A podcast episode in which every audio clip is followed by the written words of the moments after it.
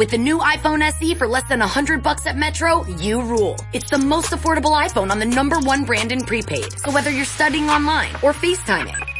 Hey, Mom. Hi, dear. The iPhone SE has all you need. Switch to Metro and get the iPhone SE for $99.99 after rebate redemption and 6 months of service with AutoPay. Metro by T-Mobile. Rule your day. Limit one per account /household. Requires port and ID validation. Not valid for numbers currently on the T-Mobile network or active on Metro in past 90 days. Restrictions apply. See store for details. लीजिए सुनिए प्रेमचंद की लिखी कहानी भाड़े का टट्टू। वाचन समीर गोस्वामी का है।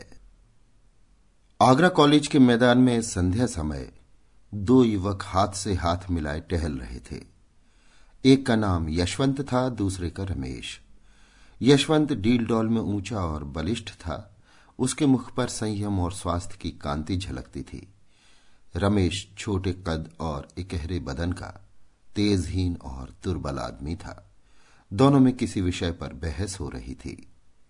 यशवंत ने कहा, मैं आत्मा के आगे धन का कुछ मूल्य नहीं समझता। रमेश बोला, बड़ी खुशी की बात है। यशवंत, हां देख लेना, तुम ताना मार रहे हो, लेकिन मैं दिखला दूंगा कि धन को कितना तुच्छ समझता हूं। रमेश, खैर दिखला देना, मैं तो धन को तुच्छ नहीं समझता। धन के लिए 15 वर्षों से किताब चाट रहा हूं। धन के लिए माँ बाप भाई बंध सबसे अलग यहां पड़ा हूं। ना जाने अभी कितनी सलामियां देनी पड़ेंगी, कितनी खुशामद करनी पड़ेगी। क्या इसमें आत्मा का पतन न होगा? मैं तो इतने ऊंचे आदर्श का पालन नहीं कर सकता। यहां तो अगर किसी मुकदमे में अच्छी रिश्वत पा जाए तो शायद छोड़ ना सके। क्या तुम छोड़ दोगे? यशवंत, मैं उसकी ओर आंख उठाकर भी न देखूंगा, और मुझे विश्वास है कि तुम जितने नीच बनते हो उतने नहीं हो। रमेश, मैं उससे कहीं नीच हूं जितना कहता हूं। यशवंत, मुझे तो यकीन नहीं आता कि स्वार्थ के लिए तुम किसी को नुकसान पहुंचा सकोगे। रमेश, भाई संसार में आदर्श का निर्वाह केवल सन्यासी ही कर सकता है, मैं तो नहीं कर सकता। मैं तो समझता हूं कि अगर तुम्हें धक्का देकर तुमसे बाजी जीत सकूं तो तुम्हें जरूर गिरा दूंगा, और बुरा ना मानो तो कह दूं तुम भी मुझे जरूर गिरा दोगे।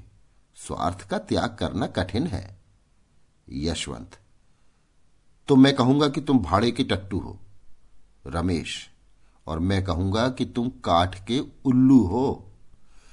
यशवंत और रमेश साथ साथ स्कूल में दाखिल हुए और साथ ही साथ उपाधियां लेकर कॉलेज से निकले। यशवंत कुछ मंदबुद्धि पर बला का मेहनती था। जिस काम को हाथ में लेता उससे चिमट जाता और उसे पूरा करके ही छोड़ता। रमेश तेज था पर आलसी। घंटे भर भी जमकर बैठना उसके लिए मुश्किल था। एमए तक तो वो आगे रहा और यशवंत पीछे। मेहनत बुद्धि बल से परास्त होती रही, लेकिन सिविल सर्विस में पासा पलट गया। यशवंत सब धंधे छोड़कर किताबों पर पिल पड़ा। घूमना फिरना, सैर सपाटा, सर्कस, थिएटर, यार दोस्त, सबसे मुंह मोड़कर अपने एकांत कुटीर में जा बैठा। रमेश दोस्तों के साथ गपशप उड़ाता, क्रिकेट खेलता रहा। कभी कभी मनोरंजन के तौर पर किताब देख लेता। कदाचित उसे विश्वास था कि अब की भी मेरी तेजी बाजी ले जाएगी। अक्सर जाकर यशवंत को दिक करता, उसकी किताब बंद कर देता, कहता, क्यों प्राण दे रहे हो? सिविल सर्विस कोई मुक्ति तो नहीं है जिसके लिए दुनिया से नाता तोड़ लिया जाए। यहां तक कि यशवंत उसे आते देखता तो किवाड़े बंद कर लेता। आखिर परीक्षा का दिन आ पहुंचा। यशवंत ने सब कुछ याद किया था, पर किसी प्रश्न का उत्तर सोचने लगता तो उसे मालूम होता मैंने जितना पढ़ा था सब भूल गया। वो बहुत घबराया हुआ था। रमेश पहले से कुछ सोचने का आदी न था। सोचता, जब पर्चा सामने आएगा उस वक्त देखा जाएगा। वो आत्मविश्वास से फूला फूला फिरता था। परीक्षा का फल निकला तो सुस्त कछुआ तेज खरगोश से बाजी मार ले गया। अब रमेश की आंखें खुली, पर वो हताश न हुआ। योग आदमी के लिए यश और धन की कमी नहीं, ये उसका विश्वास था। उसने कानून की परीक्षा की तैयारी शुरू की, और यद्यपि उसने बहुत ज्यादा मेहनत न की, लेकिन अव्वल दर्जे में पास हुआ। यशवंत ने उसको बधाई का तार भेजा। अब एक जिले का अफसर हो गया था। 10 साल गुजर गए। यशवंत दिलो जान से काम करता था और उसके अफसर उससे बहुत प्रसन्न थे, पर अफसर जितने प्रसन्न थे मातहत उतने ही अप्रसन्न रहते थे। वो खुद जितनी मेहनत करता था मातहतों से भी उतनी ही मेहनत लेना चाहता था। खुद जितना बेलौस था मातहतों को भी उतना ही बेलौस बनाना चाहता था। ऐसे आदमी बड़े कारगुजार समझे जाते हैं। यशवंत की कारगुजारी का अफसरों पर सिक्का जमता जाता था। 5 वर्षों में ही वो जिले का जज बना दिया गया। रमेश इतना भाग्यशाली न था। वो जिस इजलास में वकालत करने जाता वहीं असफल रहता। हाकिम को नियत समय पर आने में देर हो जाती तो खुद भी चल देता और फिर बुलाने से भी न आता। कहता, अगर हाकिम वक्त की पाबंदी नहीं करता तो मैं क्यों करूं? मुझे क्या गरज पड़ी है कि घंटों उनके इजलास पर खड़ा उनकी राह देखा करूं। बहस इतनी निर्भीकता से करता कि खुशामद के आदि हुक्काम की निगाहों में उसकी निर्भीकता गुस्ताखी मालूम होती। सहनशीलता उसे छू नहीं गई थी। हाकिम हो या दूसरे पक्ष का वकील, जो उसके मुंह लगता उसकी खबर लेता था। यहां तक कि एक बार वो जिला जज ही से लड़ बैठा। फल ये हुआ कि उसकी सनद छीन ली गई, किंतु मुवक्किलों के हृदय में उसका सम्मान ज्यों का त्यों रहा। तब उसने आगरा के कॉलेज में शिक्षक का पद प्राप्त कर लिया, किंतु यहां भी दुर्भाग्य ने साथ न छोड़ा। प्रिंसिपल से पहले ही दिन खटपट हो गई। प्रिंसिपल का सिद्धांत ये था कि विद्यार्थियों को राजनीति से अलग रहना चाहिए। वो अपने कॉलेज के किसी छात्र को किसी राजनीतिक जलसे में शरीक न होने देते। रमेश पहले ही दिन से इस आज्ञा का खुल्लम खुल्ला विरोध करने लगा। उसका कथन था कि अगर किसी को राजनीतिक जलसों में शामिल होना चाहिए तो विद्यार्थी को। यह भी उसकी शिक्षा का एक अंग है। अन्य देशों में छात्रों ने युगांतर उपस्थित कर दिया है, तो इस देश में क्यों उनकी जबान बंद की जाती है? इसका फल यह हुआ कि साल खत्म होने के पहले ही रमेश को इस्तीफा देना पड़ा, किंतु विद्यार्थियों पर उसका दबाव तिल भर भी कम न हुआ। इस भांति कुछ तो अपने स्वभाव और कुछ परिस्थितियों ने रमेश को मार मार कर हाकिम बना दिया। पहले मुवक्किलों का पक्ष लेकर अदालत से लड़ा, फिर छात्रों का पक्ष लेकर प्रिंसिपल से रार मोल ली और अब प्रजा का पक्ष लेकर सरकार को चुनौती दी। वो स्वभाव से ही निर्भीक, आदर्शवादी, सत्यभक्त तथा आत्माभिमानी था। ऐसे प्राणी के लिए प्रजा सेवक बनने के सिवा और उपाय ही क्या था? समाचार पत्रों में वर्तमान परिस्थिति पर उसके लेख निकलने लगे। उसकी आलोचना इतनी स्पष्ट, इतनी व्यापक और इतनी मार्मिक होती थी कि शीघ्र ही उसकी कीर्ति फैल गई। लोग मान गए कि इस क्षेत्र में एक नई शक्ति का उदय हुआ है। अधिकारी लोग उसके लेख पढ़कर तिलमिला उठते थे। उसका निशाना इतना ठीक बैठता था कि उससे बच निकलना असंभव था। अतिशयोक्तियां तो उनके सिरों पर से सनसनाती हुई निकल जाती थी। उनका वे दूर से तमाशा देख सकते थे। अभिज्ञताओं की वे उपेक्षा कर सकते थे। ये सब शस्त्र उनके पास पहुंचते ही न थे, रास्ते ही में गिर पड़ते थे। पर रमेश के निशाने सिरों पर बैठते और अधिकारियों में हलचल और हाहाकार मचा देते थे। देश की राजनीतिक स्थिति चिंताजनक हो रही थी। यशवंत अपने पुराने मित्र के लेखों को पढ़ पढ़कर कांप उठते थे। भय होता कहीं वो कानून के पंजे में न आ जाए। बार बार उसे संयत रहने की ताकीद करते, बार बार मिन्नतें करते कि जरा अपनी कलम को और नरम कर दो। जानबूझकर क्यों विषधर कानून के मुंह में उंगली डालते हो? लेकिन रमेश को नेतृत्व का नशा चढ़ा हुआ था। वो इन पत्रों का जवाब तक न देता था। 5वें साल यशवंत बदलकर आगरे का जिला जज हो गया। देश की राजनीतिक दशा चिंताजनक हो रही थी। खुफिया पुलिस ने एक तूफान खड़ा कर दिया था।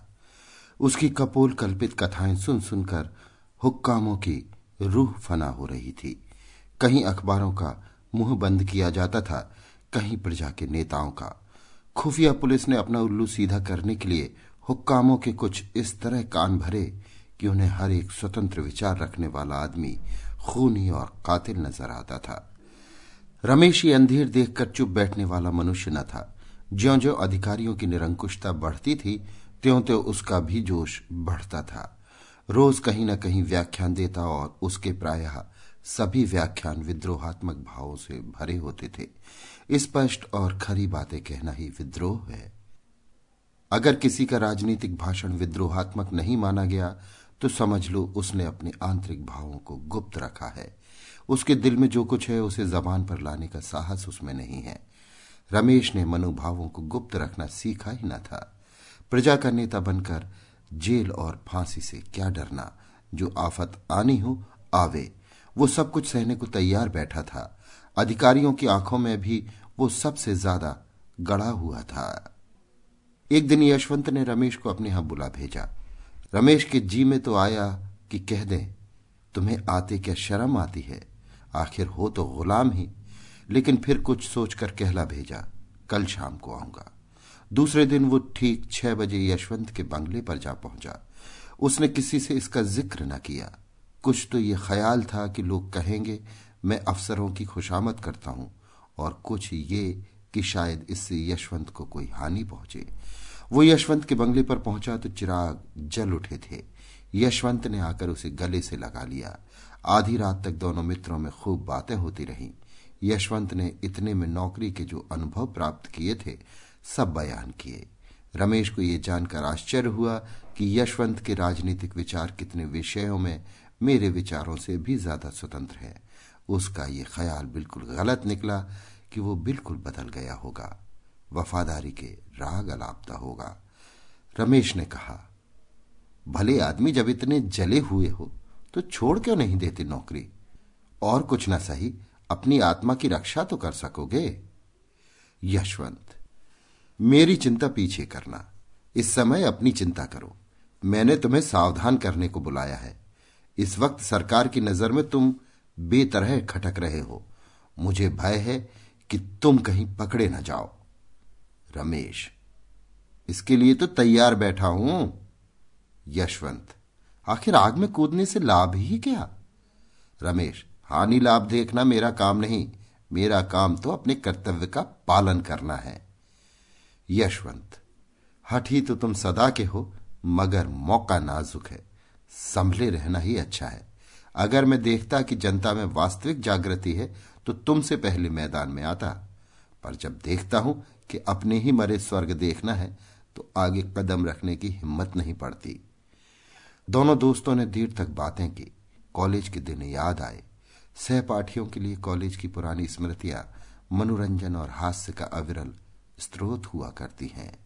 अध्यापकों पर आलोचनाएं हुई। कौन कौन साथी क्या कर रहा है इसकी चर्चा हुई। बिल्कुल ये मालूम होता था कि दोनों अब भी कॉलेज के छात्र हैं। गंभीरता नाम को भी न थी। रात ज्यादा हो गई। भोजन करते करते 1 बज गया। यशवंत ने कहा, अब कहाँ जाओगे? यहीं सो रहो और बातें हों, तुम तो कभी आते भी नहीं। रमेश तो रमते जोगी थे। खाना खाकर बात करते करते सो गए। नींद खुली तो 9 बज गए थे। यशवंत सामने खड़े मुस्कुरा रहे थे। इसी रात को आगरे में भयंकर डाका पड़ गया। रमेश 10 बजे घर पहुंचे तो देखा पुलिस ने उनका मकान घेर रखा है। इन्हें देखते ही एक अफसर ने वारंट दिखाया। तुरंत घर की तलाशी होने लगी। मालूम नहीं क्यों का रमेश के मेज की दराज में एक पिस्तौल निकल आया। फिर क्या था, हाथों में हथकड़ी पड़ गई। अब किसे उनके डाके में शरीक होने से इनकार हो सकता था? और भी कितने ही आदमियों पर आफत आई। सभी प्रमुख नेता चुन लिए गए। मुकदमा चलने लगा। औरों की बात को ईश्वर जाने पर रमेश निरपराध था। इसका उसके पास ऐसा प्रबल प्रमाण था जिसकी सत्यता से किसी को इनकार न हो सकता था। पर क्या वो इस प्रमाण का उपयोग कर सकता था? रमेश ने सोचा, यशवंत स्वयं मेरे वकील द्वारा सफाई के गवाहों में अपना नाम लिखाने का प्रस्ताव करेगा।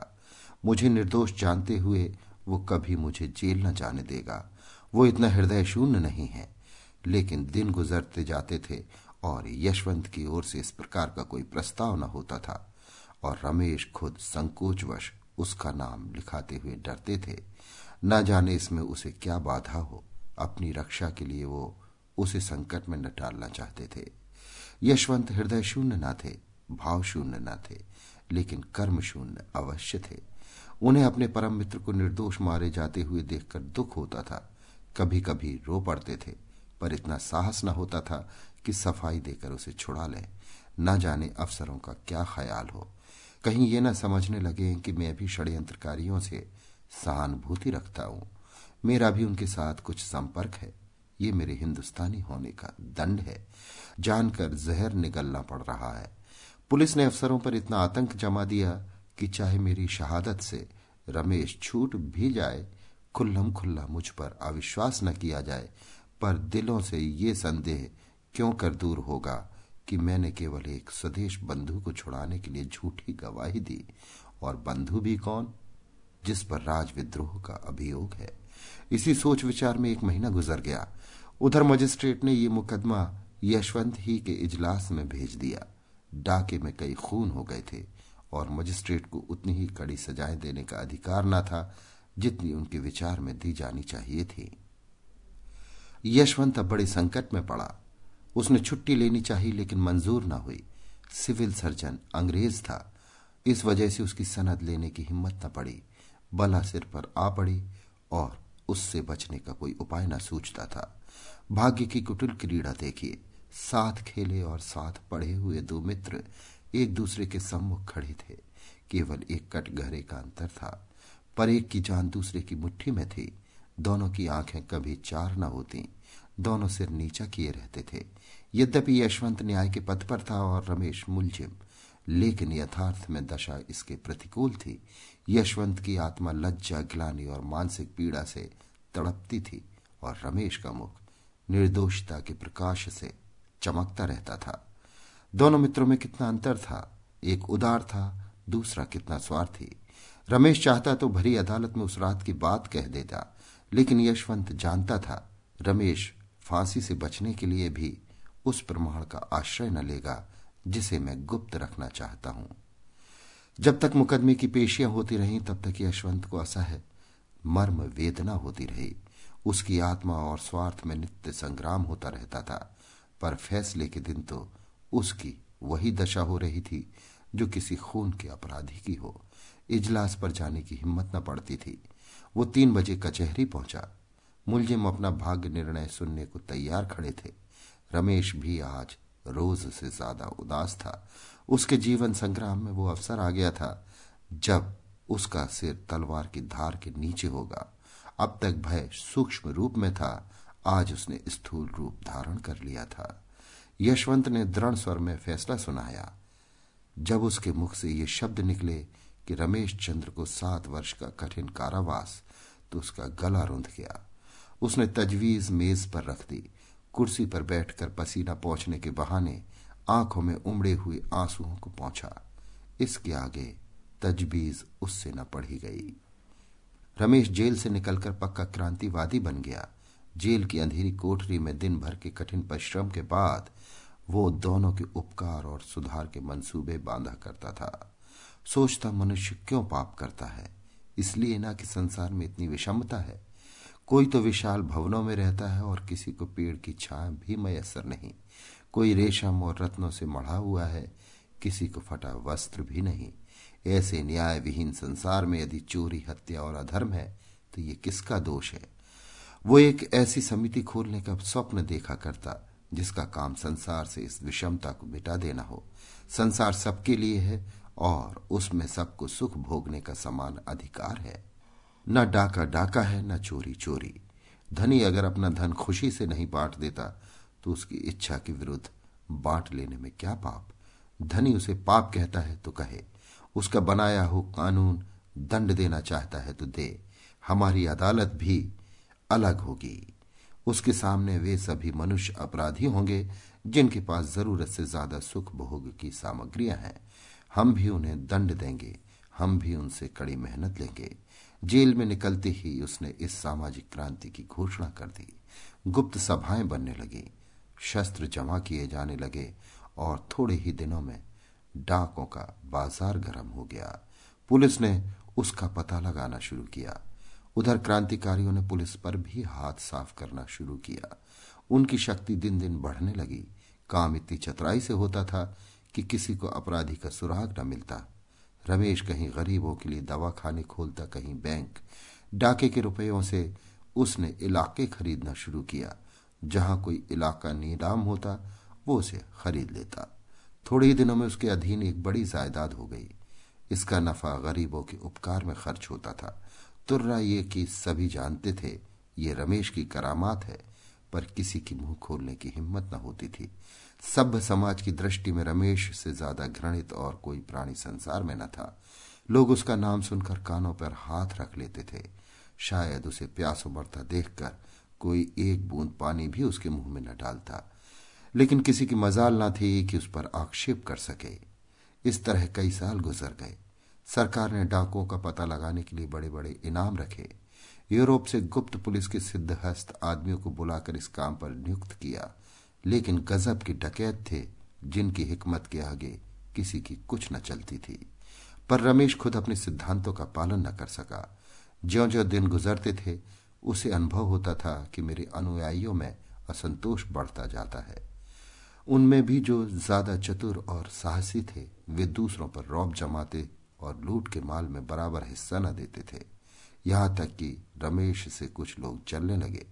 वो राजसी ठाठ से रहता था। लोग कहते उसे हमारी कमाई क्यों उड़ाने का क्या अधिकार है। नतीजा ये हुआ कि आपस में फूट पड़ गई। रात का वक्त था, काली घटा छाई हुई थी।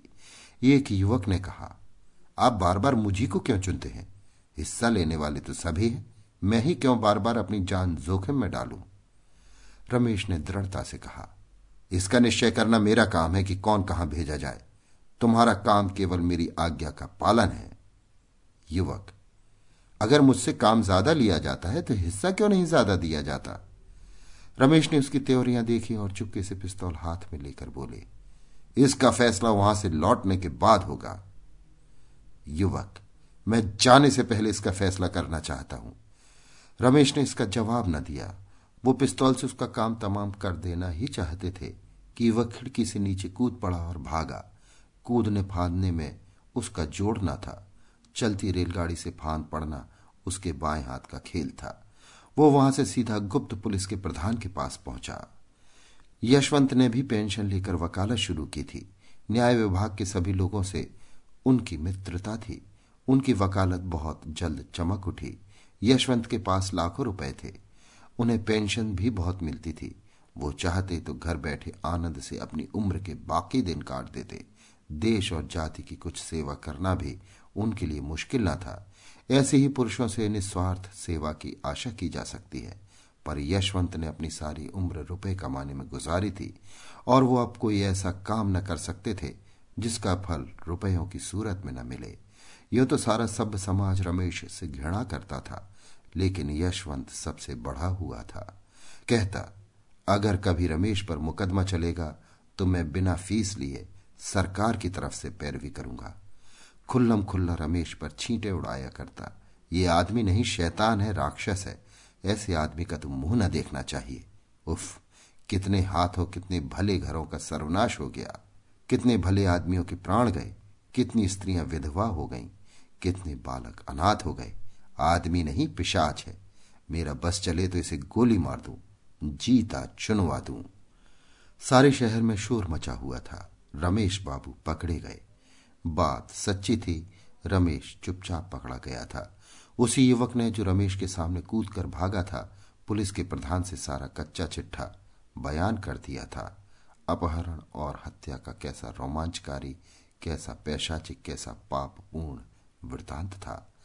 भद्र समुदाय बगले बजाता था। सेठों के घरों में घी के चिराग जलते थे। उनके सिर पर एक नंगी तलवार लटकती रहती थी। आज वो हट गई। अब वे मीठी नींद सो सकते थे। अखबारों में रमेश के हथकंडे छपने लगे। वे बातें जो अब तक मारे भय के किसी की जबान पर ना आती थी, अब अखबारों में निकलने लगी। उन्हें पढ़कर पता चलता था कि रमेश ने कितना अंधेर मचा रखा था। कितने ही राजे और रईस उसे माहवार टैक्स दिया करते थे। उसका पुर्जा पहुंचता, फला तारीख को रुपए भेज दो। फिर किसकी मजाल थी कि उसका हुक्म टाल सके। वो जनता के हित के लिए जो काम करता, उसके लिए भी अमीर उसे चंदे लिए थे। रकम लिखना रमेश का काम था। अमीर को बिना कान पूंछ हिलाए वो रकम दे देनी पड़ती थी। लेकिन भद्र समुदाय जितना प्रसन्न था, जनता उतनी ही दुखी थी। अब कौन पुलिस वाले के अत्याचार से उनकी रक्षा करेगा? कौन सेठों के जुल्म से उन्हें बचाएगा? कौन उनके लड़कों के लिए कला कौशल के मदरसे खोलेगा? वे अब किसके बल पर कूदेंगे? वे अब अनाथ थे। वही उनका अवलंब था। अब वे किसका मुंह ताकेंगे? किसको अपनी फरियाद सुनाएंगे। पुलिस शहादतें जमा कर रही थी। सरकारी वकील जोरों से मुकदमा चलाने की तैयारियां कर रहा था, लेकिन रमेश की तरफ से कोई वकील न खड़ा होता था। जिले भर में एक ही आदमी था जो उसे कानून के पंजे से छुड़ा सकता था, वो था यशवंत। लेकिन यशवंत जिसके नाम से कानों पर उंगली रखता था, क्या उसी की वकालत करने को खड़ा होगा? असंभव। रात के 9 बजे थे। यशवंत के कमरे में एक स्त्री ने प्रवेश किया। यशवंत अखबार पढ़ रहा था। बोला, क्या चाहती हो? स्त्री, अपने पति के लिए एक वकील। यशवंत, तुम्हारा पति कौन है? स्त्री, वो जो आपके साथ पढ़ता था और जिस पर डाके का झूठा अभियोग चलाया जाने वाला है। यशवंत ने चौंक कर पूछा, तुम रमेश की स्त्री हो? स्त्री, हाँ। यशवंत, मैं उनकी वकालत नहीं कर सकता। स्त्री, आपको अख्तियार है। आप अपने जिले के आदमी हैं और मेरे पति के मित्र रह चुके हैं, इसलिए सोचा था क्यों बाहर वालों को बुलाऊं, मगर अब इलाहाबाद या कलकत्ते से ही किसी को बुलाऊंगी। यशवंत, मेहनताना दे सकोगी? स्त्री ने अभिमान के साथ कहा, बड़े से बड़े वकील का मेहनताना क्या होता है? यशवंत, 3000 रुपये रोज। स्त्री, बस आप इस मुकदमे को ले लें, मैं आपको 3000 रुपये रोज दूंगी। यशवंत, 3000 रुपये रोज? स्त्री, हां, और यदि आपने उन्हें छुड़ा लिया तो 50,000 रुपये आपको इनाम के तौर पर और दूंगी। यशवंत के मुंह में पानी भराया। अगर मुकदमा 2 महीने भी चला तो कम से कम 1 लाख रुपए सीधे हो जाएंगे। पुरस्कार ऊपर से पूरे 2 लाख की गोटी है। इतना धन तो जिंदगी भर में भी जमा न कर पाए थे, मगर दुनिया क्या कहेगी? अपनी आत्मा भी तो नहीं गवाही देती। ऐसे आदमी को कानून के पंजे से बचाना असंख्य प्राणियों की हत्या करना है, लेकिन गोटी 2 लाख की है। कुछ रमेश के फंस जाने से इस जत्थे का अंत तो हुआ नहीं जाता, उसके चेले चापड़ तो रहेंगे ही। शायद वे अब और भी उपद्रव मचाएं। फिर मैं 2 लाख की गोटी क्यों जाने दूं? लेकिन मुझे कहीं मुंह दिखाने को जगह ना रहेगी। ना सही, जिसका जी चाहे खुश हो, जिसका जी चाहे नाराज। ये 2 लाख तो नहीं छोड़े जाते।